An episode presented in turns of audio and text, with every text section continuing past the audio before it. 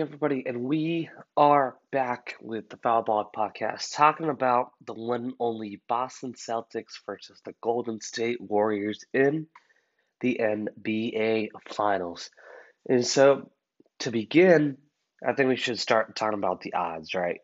So, I think it's important to note, though, beforehand, that the Celtics went 26 and 6 in the last 32 games, which I think is pretty darn good. Obviously, their defense rose to the top of the league in terms of defensive rating, opponent field goal percentage, and opponent three point percentage. Okay. Um, some of their odds shrunk a little bit post All Star break, but now we're considered the underdogs in the NBA Finals. Okay. The Golden State Warriors are favored to come out on top at the very end of everything. Okay, so I think it's important to mention, right, that the Golden State Warriors have opened up the NBA Finals as a minus 115, sorry, 155 rather, minus 155 favorite over the Boston Celtics, according at least to the Caesar Sportsbook. And I bet you it's going to be changing constantly over and over and over again, which is fine. Um, I mean, it looks like a lot of other programs, including CBS, are still going off that minus 155 trend. But you got to remember, right?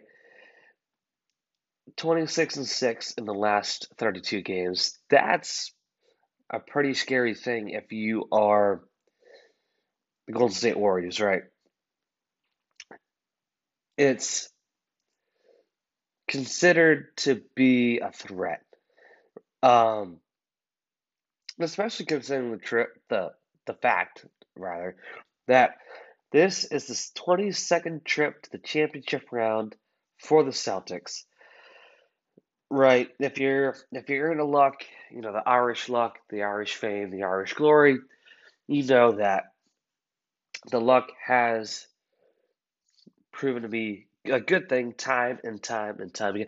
And you got to remember the fact that the Celtics have been in half of all the Eastern Conference final, which I believe is 37 or so. And what's really what makes it even more interesting is while the road wasn't easy necessarily for the Celtics this season, like I don't think any of us expected the Celtics to be in the NBA playoffs. I mean, they had a tough start to the season. They had some tough breaks throughout it. Kind of sounds like the Red Sox right now. Just saying. Um, you know, they found a way to win during a lot of their tougher moments, which I think is incredibly awesome, interesting. And the fact that they've faced some tougher teams in the playoffs, aka the Miami Heat, they forced it into game seven the Heat did, and because we all knew the Celtics were trying to win the whole thing, and they obviously did win the whole thing. Because we knew that you know the guys on their roster with the folks on the coaching staff and the folks in their front office, it just seems to be clicking everywhere you look. Brad Stevens is more towards front office now, kind of calling the shots on a lot of their uh, players and their coaching staff and it seems to be working.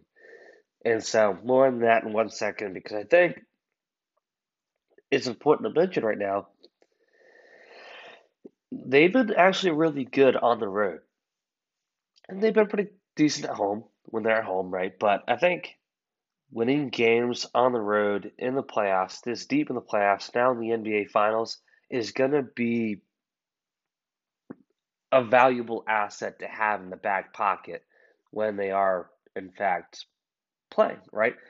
Because as of now, Golden State has the home court advantage for this uh, NBA final round.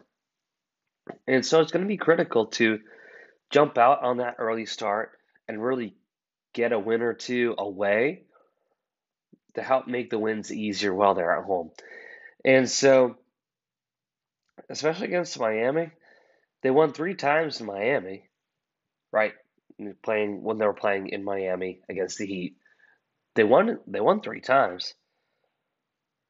Overall in the playoffs, they're seven and two away. Right, they're away from home, nowhere near Boston.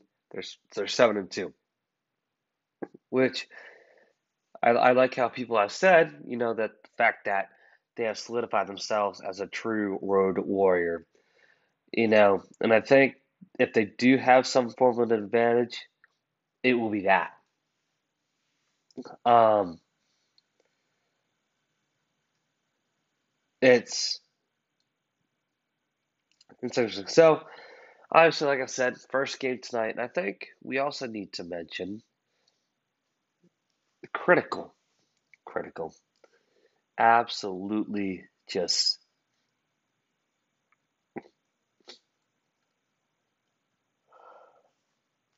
critical. So, like I said, Brad Stevens is in the front office, which I thought was a little crazy at first because, as we all know, there's a little hype around him being a phenomenal coach, which he was a great coach, don't get me wrong. But I think we expected an NBA championship or two out of him. But the coach now, uh, Coach Ime Udoka, I mean, obviously, as we were just mentioning, a little bit of a slow start, a little bit of a tough start, but things changed around. Things happened. Got everything worked out the way it needed to, and look where we are now. Obviously, it worked out extremely, extremely well, and he's been able to figure out a system that works with the players that he has on a team that he works for. And that kind of skill to learn that this quickly, I mean, hats off to him for being able to do that.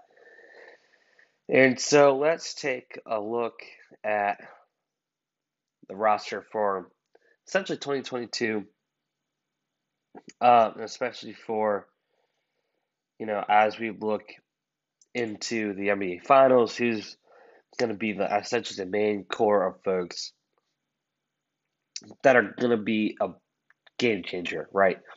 Going to play essentially the way we need them to. So we have obviously Jaylen Brown, Al Horford, let's see, Marcus Smart, Jayson Tatum, uh, Robert Williams, kind of Grant Williams, potentially Derrick White. So obviously, we got a good group. And we've got guys in the core lineup that will do something at some point or another. And then we have guys on the bench that will fill in if need be. So we got a good setup. Golden State, you know, again, same thing. You know, we'll, we'll take a quick look at the roster and we'll start wrapping things up because I know we got to get ready for a huge game tonight at 9 which is going to be in Golden State. And that's partly due to the reason why it's so late. So you got to look. You got to look at the Golden State Warriors roster too, right? Steph Curry as a point guard, Klay Thompson as a small forward, Draymond Green as a power forward, Jordan Poole, Andrew Wiggins, James Wiseman, Gary Payton. I mean, Damion Lee. So you got guys on the roster on both sides that have such big names that it, it's gonna it's gonna be an intense series. It really is. It's gonna be fun. It's gonna be fast paced. It's gonna be stressful at times, like very stressful at times to watch. But you know what? Like that's the way I think we want the NBA Finals to be. And of course, the biggest thing is that we want the Celtics to come out on top. So without further ado, let's get ready for the game tonight at 9. And we'll have coverage of the Celtics throughout the entirety of the NBA Finals. And so without further ado, we will catch you in a little bit.